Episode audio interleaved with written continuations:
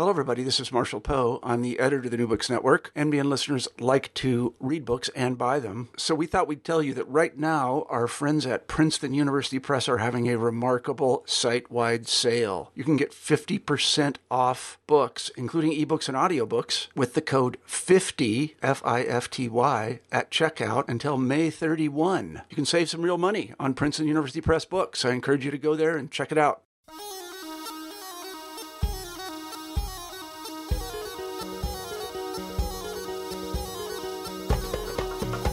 Hi, and welcome to New Books in Middle East Studies. Today, our guest is Professor Miriam Cooke, who is the Braxton Craven Professor of Arab Cultures at the Department of Asian and Middle East Studies at Duke University. She received her master's in Arabic and Islamic Studies at Edinburgh University, Scotland, and her doctorate in Arabic literature from St. Antony's College, Oxford. She has won many awards and fellowships and has had many visiting professorships. Amongst her academic roles is that of the editor of the Journal of Middle East Women's Studies. Her interests are broad, predominantly in gender and war in modern Arabic literature and Arab women writers' constructions of Islamic feminism, but also in Arab cultural studies generally. She has published a novel, Hayati, My Life, uh, out to that 2000, edited volumes, and monographs that include The Anatomy of an Egyptian Intellectual, Yahya Haqqi, 1984, War's Other Voices, Women Writers on the Lebanese Civil War, 1988, Women and the War Story, 1997, Women Claim Islam, Creating Islamic Feminism Through Literature, 2001, Dissident Syria, Making Oppositional Arts Official, uh, and Tribal Modern, Branding New Nations in the Arab Gulf, 2014.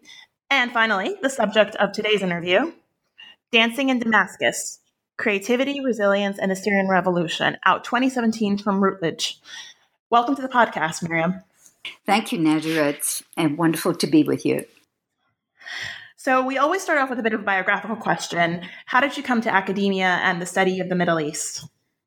That was a question that I asked myself very often because um, I was educated in Britain. So, I I did. Um, I went to primary school and uh, and what they call grammar school, which is um, high school in England, and then, of course, my tertiary education in Scotland and in Oxford. And in all of these institutions, I, I didn't particularly enjoy going to school. And the last thing I ever thought I was ever going to be was um, a professor. So um, I, I think it came as a surprise to me and it emerged out of my experience in, in Scotland, in the University of Edinburgh, where I was between 1967 and 1971. So, yes, lots of Islamic studies, some very close readings of texts.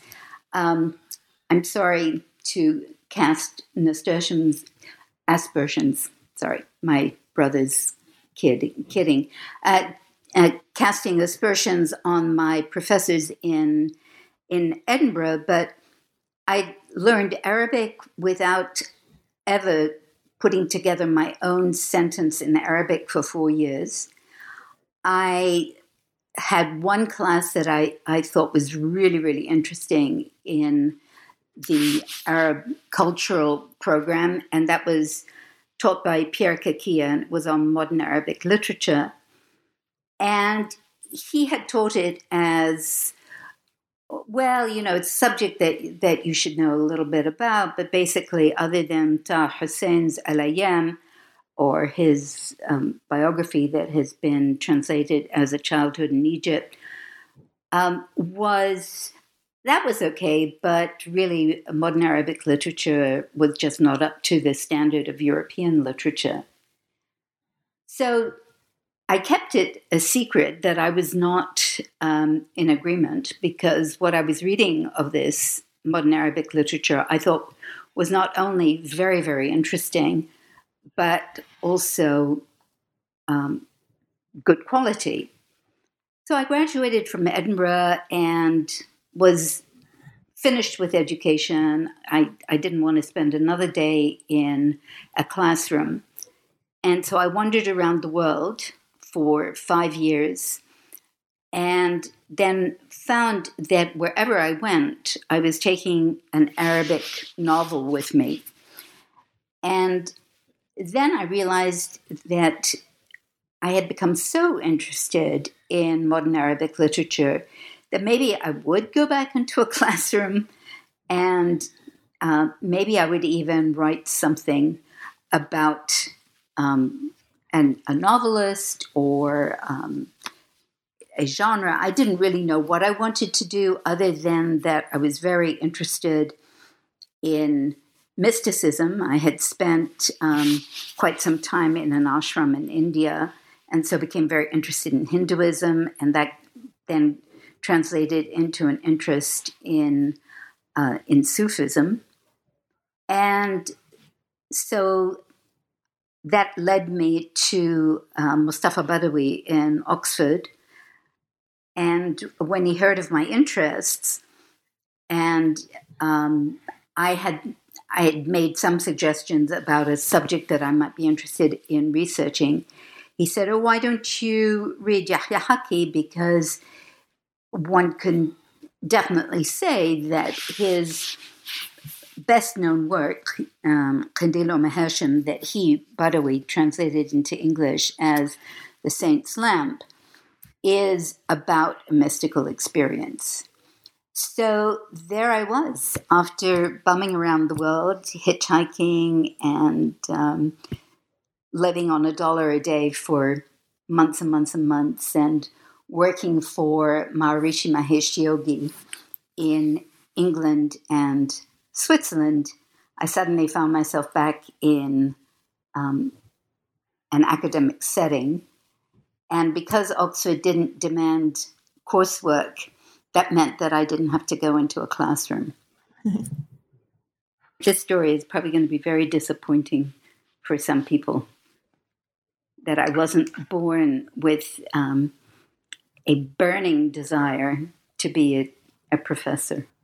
Well, I think it's very inspiring in other ways that you love the subject matter so much that you made it work.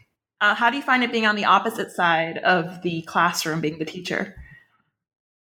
Well, it's a great question uh, because I think it has made me much more tolerant of the bad boys and girls in my class because I sort of recognize myself in some of them. Um, it's, I think, always kept me aware of the need to transfer to my students the the love of the subject that I have that would transcend, you know, tests and quizzes and um, the normal metrics for for learning. For me, what what really matters is that when somebody is has had a course with me, that something resonates for them that will not necessarily keep them in in Arab cultures, but that will inform the way in which they um, learn other subjects, the way in which they they live their lives, that will have been informed by some extraordinary text that they will have read in my class. I think that this your your latest book, Dancing in Damascus, is such a good example of that. Actually, I think so. It's it's about. I mean, I would characterize the book as sort of this book about. It's it's sort of a history, but also a contemporary study of Syrian resistance and protest art. It begins in the pre-revolutionary period, that is before 2011, and then covers the revolution itself. Um, but you see through it, I think, and we'll talk about this themes of human resilience. Um, and I think one could easily come from the background of another conflict and see this echoed in their own history, but also someone who is not necessarily exposed to this sort of art can then begin to see it replicated in their own life and begin to see these themes. Um, so it's, it's quite an accomplishment. I really, really enjoyed it. Um, so, for those of our listeners, listeners who may not be familiar with the events of the Syrian Revolution, which we could also refer to as the Syrian Civil War, could you give us a quick rundown? I'd be happy to, but um, with a caveat that I along with all of the um, creative workers, I think that's the best way to characterize the the people that I deal with in this book. Do not believe at all in the way in which the revolution has been uh, characterized so that now people are talking about a civil war. How can it be a civil war when the government is um, exterminating its own people? Mm-hmm. When the, the Assad regime is um, really almost has been conducting almost a genocide on on his own people. So perhaps we could call it a pure war in the way that Paul Virilio refers to pure war as the um, the crushing of the people by by the government. But I think it is absolutely crucial to be in solidarity with those who started the revolution and whether they've stayed inside the country or whether they have left, their insistence is always on the fact that it's a revolution. Mm-hmm. So, as many people will know, the Arab Spring broke out in December of 2010 in Tunisia and very quickly spread to Egypt and Yemen, Bahrain, and Libya and of course, in in the first cases, so Ben Ali um, was forced to escape out of Tunisia. Mubarak was forced to resign. Saleh out of Yemen. And uh, in Libya, of course, we have a similar situation happening to Gaddafi as happened to Saddam Hussein, ultimately found in a hole. So the hole happened to be a sewer for um, for Gaddafi. So when these young boys in a town called Daraa, which is on the border with Jordan in the south, picking up the mood of the moment, scribbled on a wall. They were school children returning home from school. They, I guess, no, actually, it, it could have been um, graffiti um, cans, um, spray cans, or paint, and they scribbled on a wall, Ijakador ya doctor, it's your turn, doctor, addressing themselves to Bashar Assad, who's an ophthalmologist, and then scribbling another motto or slogan that had gone around the Arab world, Ashab yurid isqat nizam, the people want the regime to fall unlike what had happened elsewhere, where there was, in the beginning, toleration for these forms of um, expression, artistic expression. So, you know, when El, El General in Tunisia sang his, his famous song, um, addressing Rais Lebled, who was Ben Ali, so the head of the head of the country, and and told him your people are suffering and you've got to go. And Ben Ali didn't punish him immediately. In Daraa it was very different. The boys were immediately picked up taken to the local um, police station and they were tortured. News spread like wildfire across Syria and this, for me, has been so interesting the way in which news tra- of demonstrations travels so quickly. People just flooded the streets, and the government cracked down. And they cracked down again and again, and the demonstrations continued, particularly on Friday, because Friday was the only day that there was official permission for people to assemble because, of course, Friday is the day of the Juma Friday prayer in the mosque. And so the um, the demonstrations were in in Syria very different from from the other countries because in the other Arab Spring countries, the demonstrations in general happened in one city, usually the capital. So Sana'a in Yemen and Cairo, Tahrir Square in Egypt, and Tunis in Tunisia, Bahrain, Bahrain. But here, it was almost um, everywhere in the country that, that people stood up to the violence, um, the injustice, the radical, cruel injustice of the regime.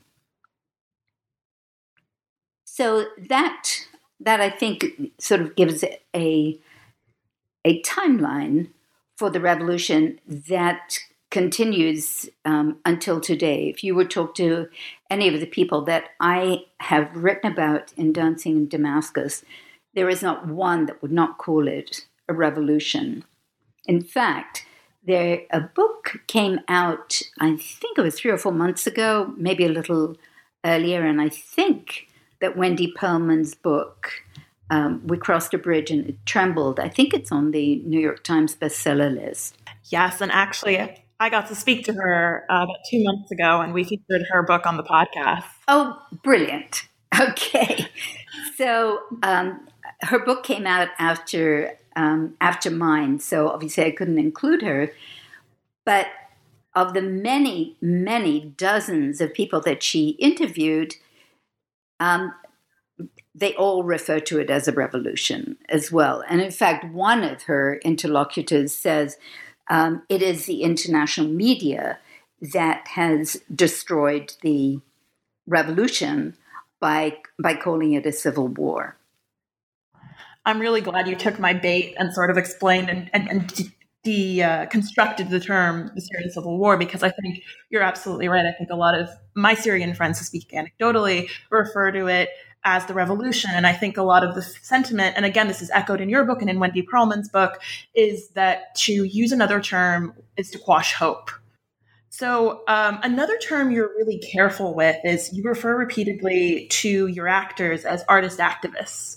Um, and you begin with this in the period before the Arab Spring. Um, and particularly deal with the genre of prison writing before the Arab Spring, but also satire.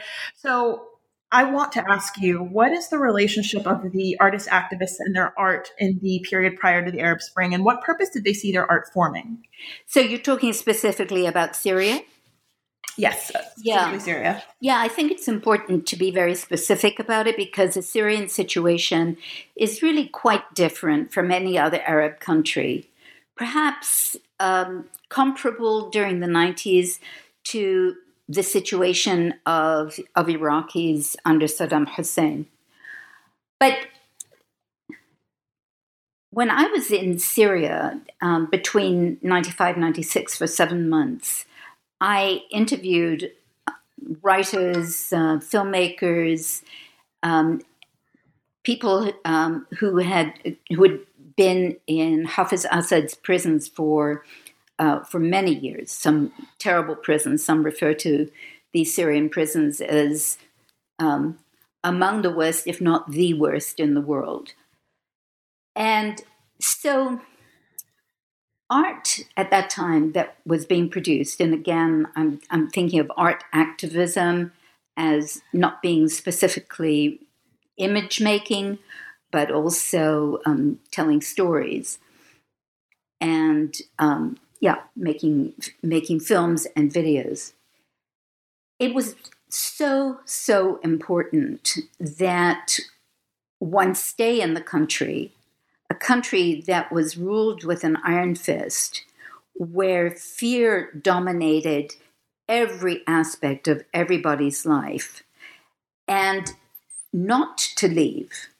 Because the assumption there, and this has been true in many Arab countries, that the artist activists feel that once they leave the country, their voice has lost an important gravitas because what you say, what you write, what you paint, what you shoot with a camera doesn't have the same effect and power when it's done from the safety of London and Paris or New York.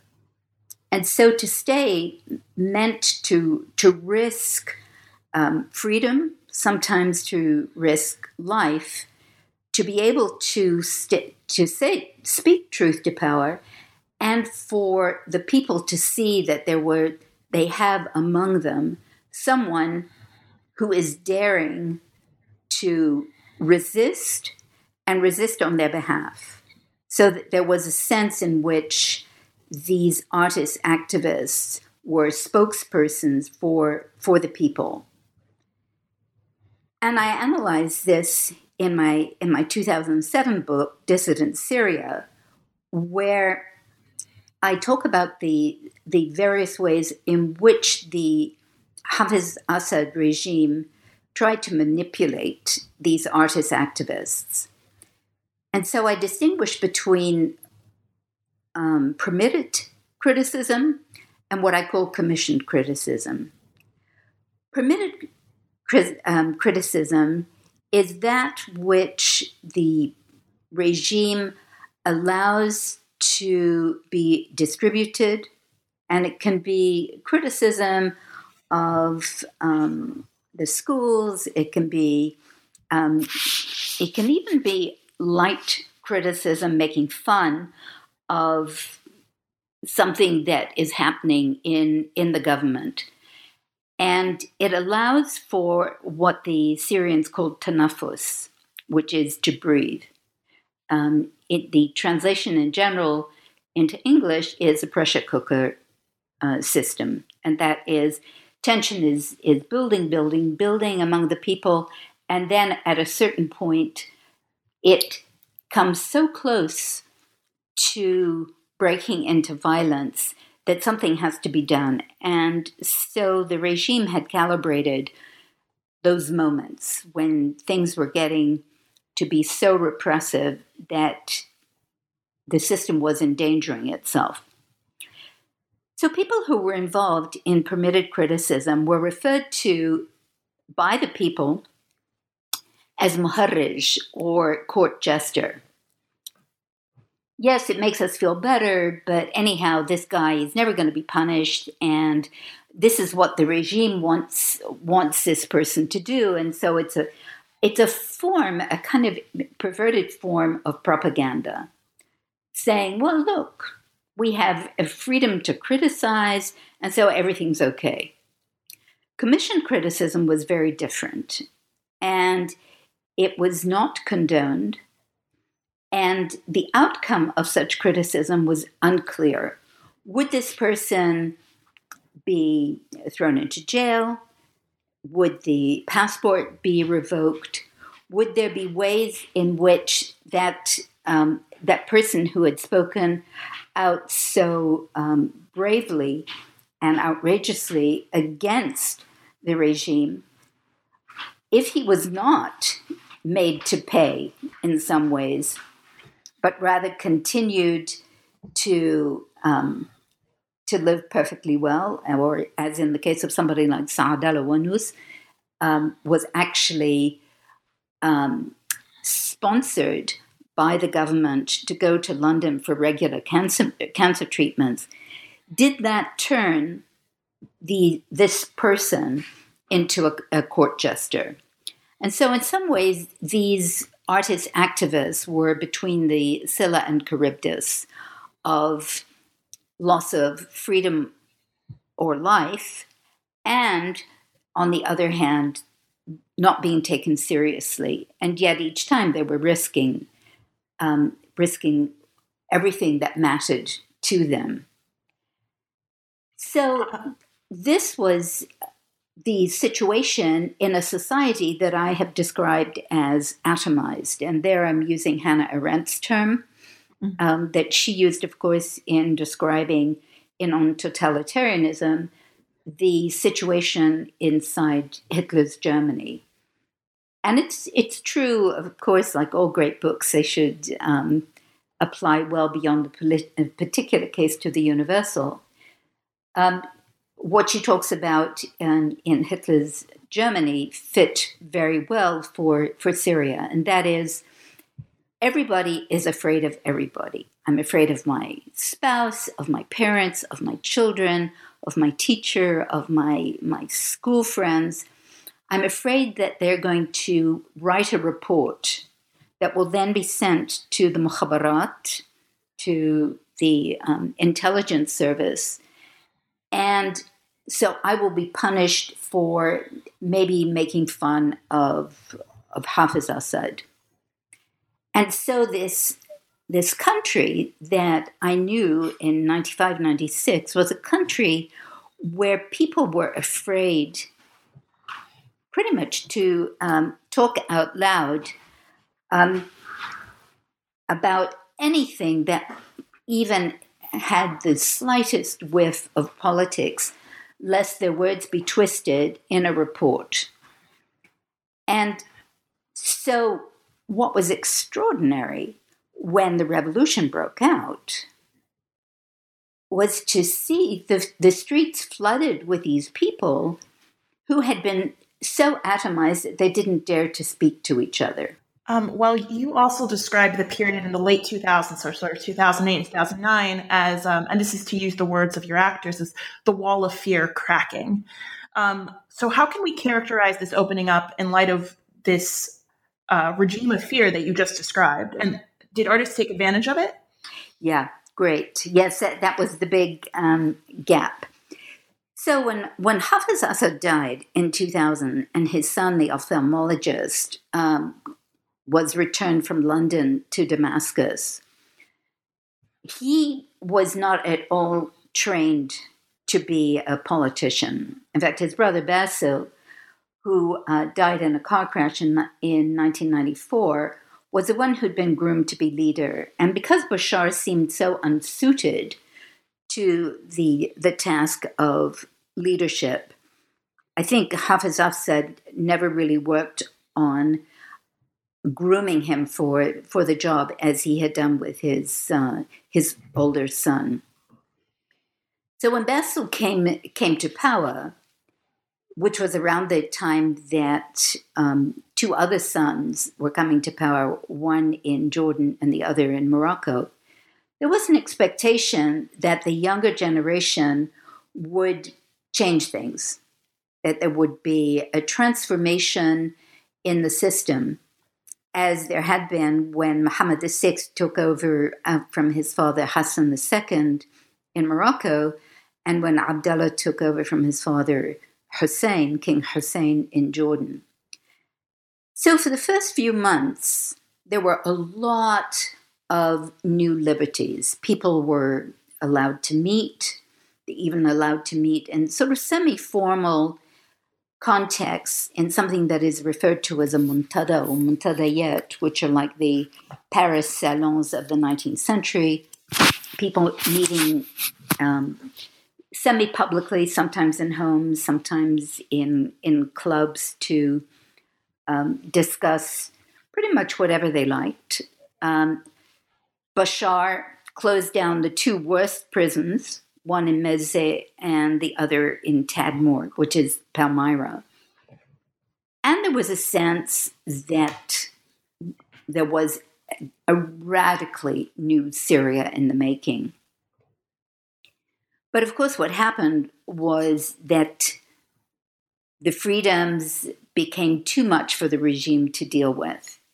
There were a number of documents that intellectuals had put together asking for real freedoms, not just, you know, these almost, uh, I don't know, dinner party freedoms, asking for, for radical change.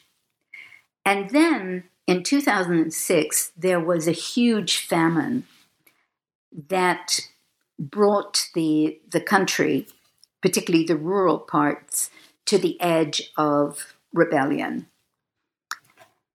So people had smelt freedom, had felt that they had enough power behind them that they could demand that changes, radical changes, could demand a revolution almost. And it was then that the Bashar regime started to crack down in very familiar ways to those who had been through the Hafiz regime. And the reason I say that it was familiar was that when Bashar took over, as I mentioned, not trained, shaped, groomed for the job as president of Syria, he had no men and women that he brought in with him, no seasoned politicians. And so basically, he just stepped into his father's shoes and nothing around him changed in terms of the personnel. The atmosphere changed, but the people didn't change. And so the draconian measures that Hafiz Assad and his entourage had established in the country from 1970, when Hafiz Assad took over, to 2000 when he died, were in place and Bashar could then fall back on that on that old system. But why say that the the wall of fear had cracked, and throughout the Arab Spring countries, everybody talked about the wall of fear. It had cracked because of the Damascus Spring of 2000 that everybody dates differently. It was at least a few months in 2000, and for some it went on until about 2004. People had begun to understand what it was like to be able to meet with each other, to not be afraid to discuss what was wrong with the system, not to anticipate that every word would be twisted and turned into some kind of indictment in a report. And so, although, as I said, Hafiz Assad's men were there to replace the, the old draconian systems, the people had tasted what it was like to be able to talk to each other. So they were no longer as afraid of each other, um, no longer as afraid of of the regime and the mukhabarat or the secret service. So I think that's where one can begin to see the cracks. As um, Leonard Cohen said, there's a crack in everything. That's how the light comes in. And I think there was a crack in everything in the Syrian regime. And the light that came in, of course, was a revolution. So the revolution, more or less, begins with the Arab Spring in the spring of 2011, as you mentioned in March in Daraa. So, in the Syrian context at least. So, how quickly do we begin to see art embodying the revolution and the ensuing conflict?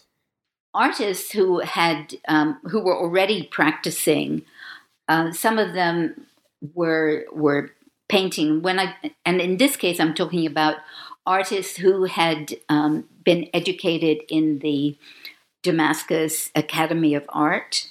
There were also um, writers, um, particularly uh, dramaturgs, who had been trained in the um, Syrian Academy of Dramatic Arts. And so they immediately started to produce work. There's um, the, the most famous, and I think most famous outside the country, artist um, is artist activist is a man called Ali Farzat, and he had been um, producing caricatures for years and years and years, quite careful in terms of what uh, Sadiq Al Azam called the line between dissidence and martyrdom. So that's an important line that most of them tried to to get close to, but not to step onto the other side into martyrdom. So Ali Farzat had always been functioning on that line between dissidence and martyrdom. And when the Damascus Spring broke out, blossomed, he started a um, a, a I guess we could call it what a cartoon magazine or a, not a graphic mag- magazine, but a, he had a, a, magazine called Adomari, which is the lamplighter, and it lasted for two years.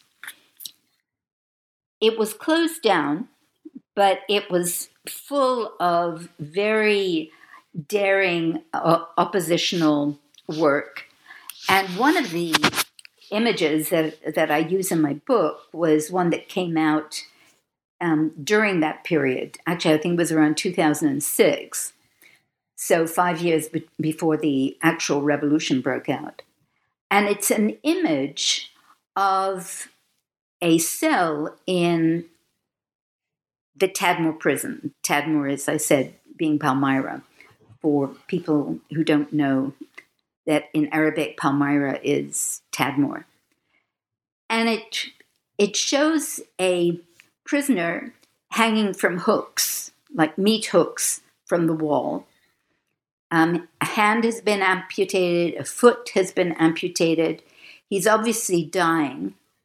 And seated on the floor next to him surrounded by his torture tools and blood from the dripping body, is his torturer who is weeping um, as he watches a soap opera.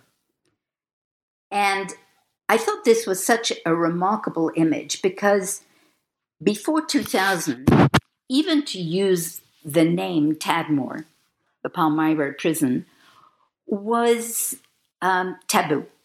You couldn't talk about it. Um, those prisoners whom I met when I was there and afterwards, who had spent any time in either Tadmor or Meze or Saidnaya, they weren't allowed to talk about their time there.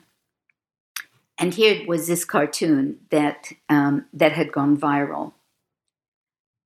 So again, Ali Farzat was one of the very first to literally, um, what is the term? You, you stick a finger or something to, to the regime.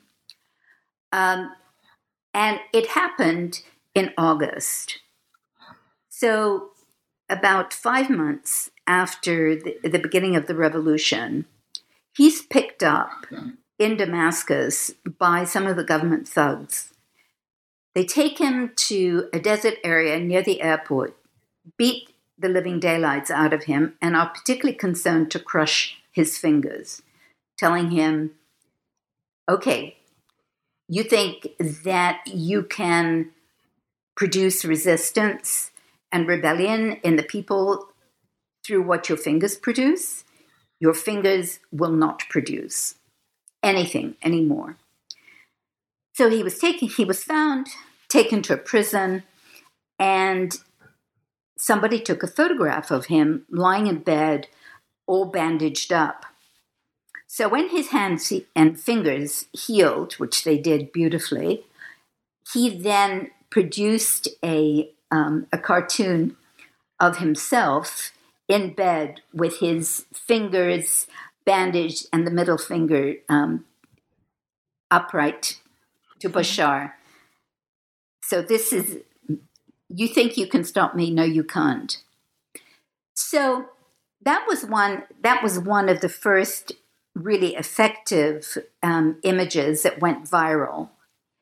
He also was um, the first whose work was posted to an, an extraordinary site that i hope your listeners will will go to.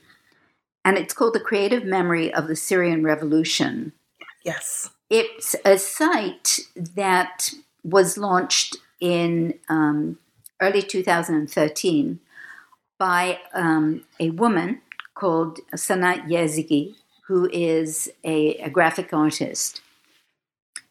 And she had noticed how how much how actually I'm to say how much is too little.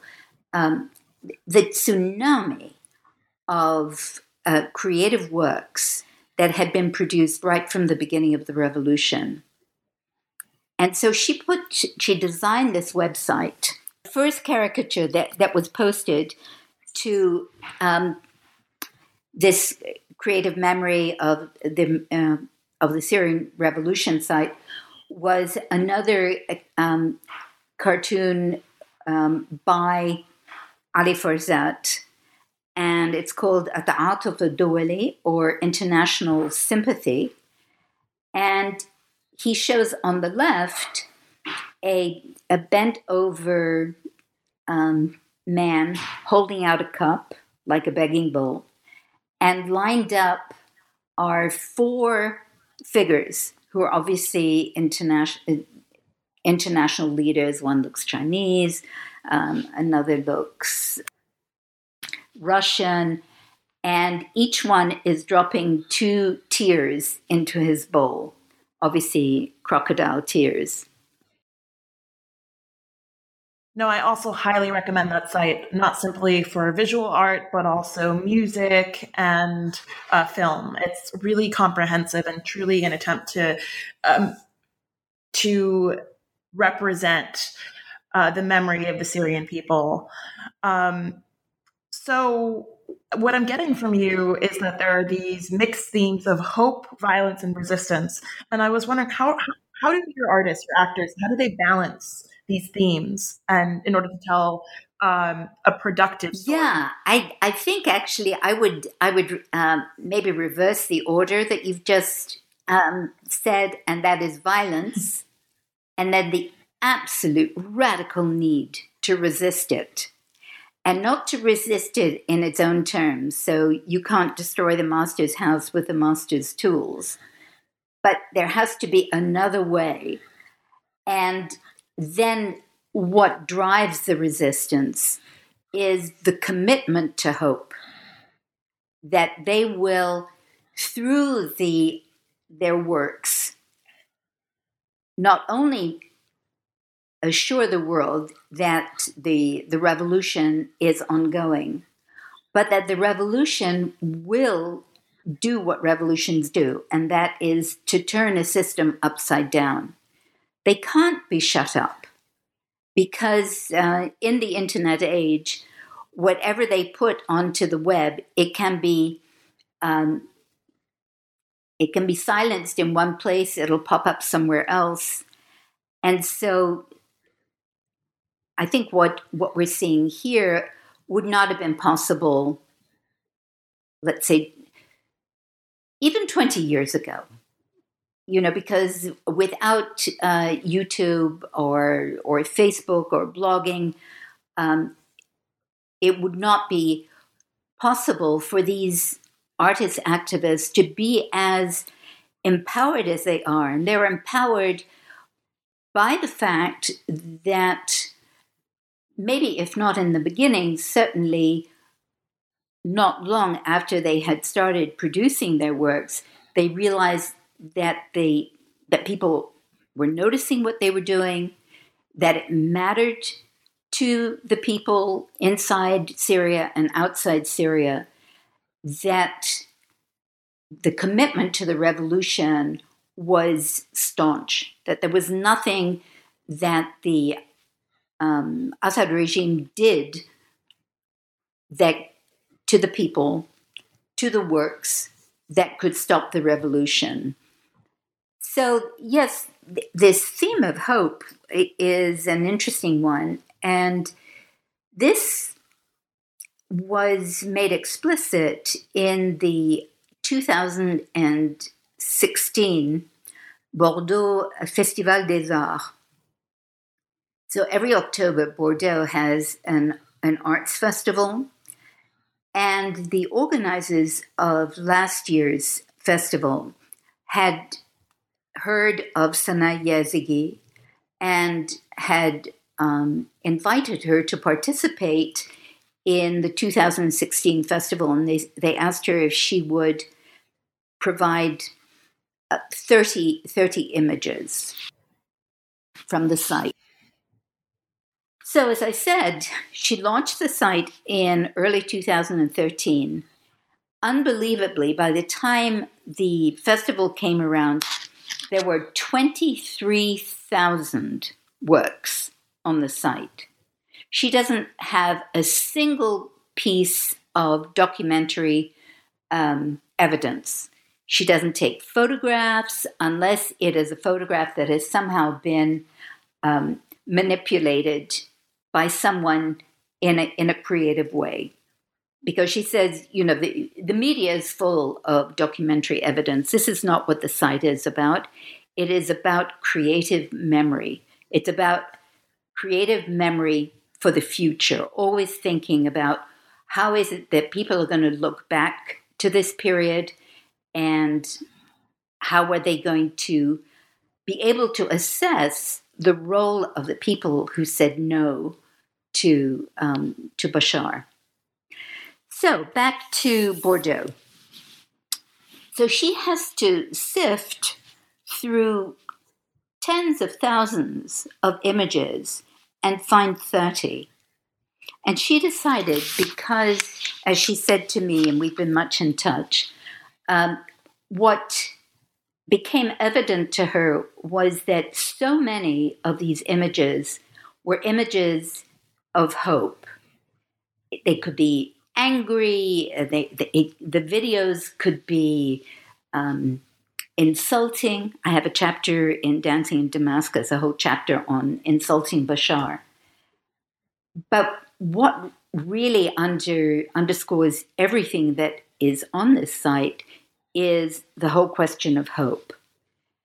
And so she picked her 30 pieces, and the the major piece for the the show was of a, it's a, a piece of graffiti, and it's done by uh, somebody who is referred to as the Banksy of Syria.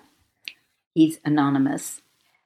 And it's a, um, a graffiti that he did on a broken piece of concrete off a recently destroyed building.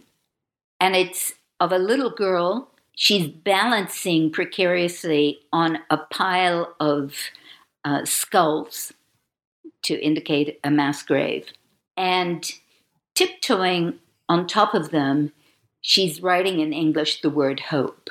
So I thought that that, that was one of the most um, inspiring, uh, but also grimmest Im- images from this um, from this collection. And without hope, there would be no art. There would be no music because even out of music, there has been extraordinary violence. There is a case of um, Ibrahim Kashush, who in, uh, I think it was 2014, led a crowd in a in a song that can be found online. Very, very powerful song that um, basically says, uh, "Okay, Bashar, just go." And then so he'll sing it, uh, "Yalla ya Bashar, irhal," and the crowd then shouting it back. Crowd in if, when you look at it on YouTube, and again, I hope the uh, listeners will go to these sites. Um, the crowd is so huge that that it cannot be contained um, within the image on on YouTube. And so the enormous excitement. The following day, this all happened in Hama, um, and through Hama runs a river called the, the Orontes. So on the following day, in the Orontes River, was found Kashush's corpse with his throat cut. So within a week, and this is something also that absolutely is astounding, um, an artist, Wissam al Jazairi, had produced an image, and it was an oil painting, so not something that you can throw together overnight. An oil painting of Kashush, his throat deeply cut, blood pouring out of it, but also flying out of it is a bird and the bird is the bird of freedom. He indicates that in English for the international audience that he wants. And the bird is covered in blood, but nonetheless, it's soaring towards freedom. What I really like about that is that that says something about the interplay of different art forms, in addition to, of course, the interplay of all of these different themes, which is hope amidst great violence, hope as an act of resistance. But then again, you see oil painting interacting with music, albeit indirectly.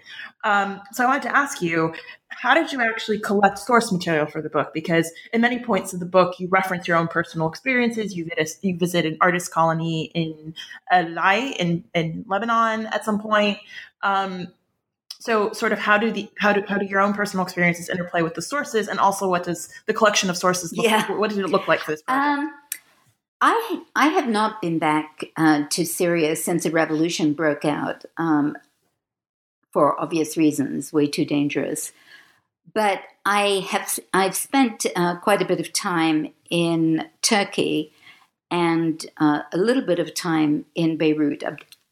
Years I've I've spent a long time in in Lebanon, but again not since the the revolution, just a few weeks. And in both Turkey and Beirut and in Paris and also in Manchester, England, I've met with artist activists and um, spent spent time with them. So the place that you were talking about in Alais, it's called Art Residence Alais. It is a as as it says an art residence, but it was designed specifically for artists who are fresh out of Syria. The, the woman who runs it is, um, is Syrian. She's an art um, benefactor, um, an engineer also. And she had to she had to come to Beirut also, like Sana Yazigi in 2012. And because she had worked so closely with artists inside Syria and she knew that many had had to escape, she decided that what she would do is find a place in the mountains above Beirut, so not far from the Syrian border, where they she could provide the artists with shelter, materials, and the space to breathe um, without fear and perhaps to, to produce art. So in Alais, she found an, an old Ottoman stable that had been pretty damaged during the civil war in Lebanon between 75 and 90. And as an engineer, she um, she converted it she kept it looking very much the way it would have looked as stables, but obviously, you know, put in a kitchen and bathrooms, and um, it's quite, quite lovely. And so, for um, from 2012 until 2015, I think it continues now, but she she moved to London artists will would be picked up from the border. Somehow the message would have gotten out that the artists were were making their way um, to or just beyond the border. She'd pick the artists up and then take them immediately there. And so by the time I got there in the summer of 2015, there had been many artists who had spent minimum of two weeks, sometimes two months there, um, sometimes alone, sometimes three or four together. And then once they had um, had their time up in the mountains, she then arranged for them to find places in Beirut. And it was from there, through exhibitions that she put together, or sometimes exhibitions up in Alais, that these artists would earn enough to be able to, um, in some cases, um, go to Europe. And so some of these artists who would have remained totally internationally unknown had they stayed in, in Syria, and I'm not talking during the revolution, but in general, um, have now become internationally famous. And um, a man like Tammam Azzam is now fetching uh, tens of thousands of dollars for um, for his works. So that was one. Um, there were artists also, artist activists in in Istanbul, where I um, been teaching um, part time uh, every fall and so I met with artists there and and had heard their stories. And you know, not all of these artist activists are totally behind the revolution. One that I I met, uh, Khalid Akil, whom I met while I was in Istanbul, is is more concerned about contesting Islamic State, particularly the atrocities in the Yazidi region of Iraq's Mount Sinjar, than he is in um, saying no to to um, the Assad regime. So I was less interested um, in. I was very interested in his work, but I'm not at all interested in the artists that some people have said to me. Well, you know, what about the the artists who um, are painting, creating works um, about the about the regime, or how about those who are working with the Islamist groups, you know, the, the Nusra Front or Al Qaeda or Daesh, Islamic State.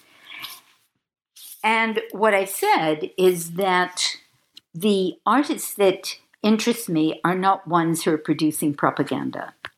They don't have a leader, they don't have an ideology, they don't have a blueprint for a future Syria but they have a commitment to each other. And in that commitment to each other, a belief that there, there will emerge a new Syria out of their work. No, I think that's I completely agree with that on a political level. I think that that's the resp- these individuals have a responsibility to society at large and to commemorating not only their experience but the experiences of, of those they hold dear so i think that that's absolutely the right choice and i'm, I'm glad i think the book is very rich for it i think we, um, the book is just so dense with different examples of these artists and their their different commitments and feelings within the um, their commitment to the idea of the revolution as well. Um, so, congratulations. It's truly an extraordinary work. Um, you called it a small book, but it's quite dense. Well, and thank you so much. So, we always close the interview with a question concerning what, it, what you're working on right now. I realize the book just came out and you're probably still winding down from that, but do you have any future projects in mind? Are you working on yes, something right now? Yes, I have many projects. but the, the one that is um, really absorbing me at the moment is I, I call it war against, uh, no, war as Miriam, sorry, start again.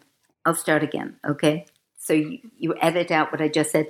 So I have many projects, but the one that is uh, um, really absorbing me at the moment is Rape as a Weapon of War from Rome to Raqqa.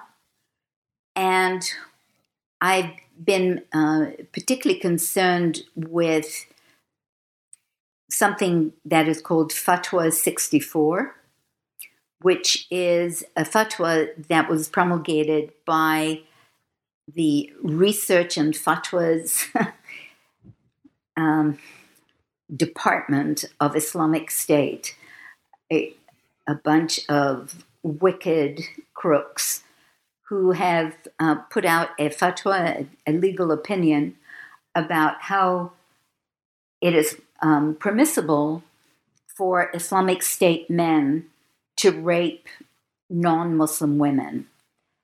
And I was so horrified um, by this fatwa that became public knowledge in December of 2015 um, Zainab Bangura of the UN Security Council um, talked about it. So in, in, in December of 2015, that I decided to, uh, to do some research into it. And in the last year, two books have been written by um, two women who were sex slaves of Islamic State, and each one of them writing her testimonial. Actually, in both cases, they dictated their, their testimonials to um, women journalists who either knew uh, Kurdish or Arabic, and then the works were translated into, um, in one case, into into German, and the other into English. So Nadia Murad's The Last Girl is a it, it came out actually on last week. so I'm I'm halfway through it. But what has interested me about these Yazidi women is their enormous um, courage in talking out about what, what has happened to them because everybody thought, oh, well, including the Islamic State men who were raping these women under the most disgusting of circumstances. It was like, oh, you, you women have, um, you live in a society that is so judgmental and that will not believe you. And if they do, they will reject you, and you might as well be dead. Within a society like that, that that was patriarchal and that um, did have all of the sort of conservative, restrictive mores of conservative um, Islamic societies, um, these women are speaking out, and there have been interviews um, taken with people inside the Yazidi community, including men, where these Yazidi men have been asked, um, so what do you think about women like Nadia Murad and Farida Khalaf coming out and speaking openly about having been sexually ravaged by dozens and dozens of men.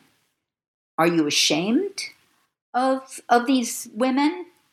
And apparently, uniformly, the answer has been no. These are extraordinary women. Well, I'm glad that you're going to get to partake in this project. It sounds like it'll be really productive, not simply on an academic level, but on a greater social level. Yes, as is this book. Thank you so much for sitting down with me to talk about it today.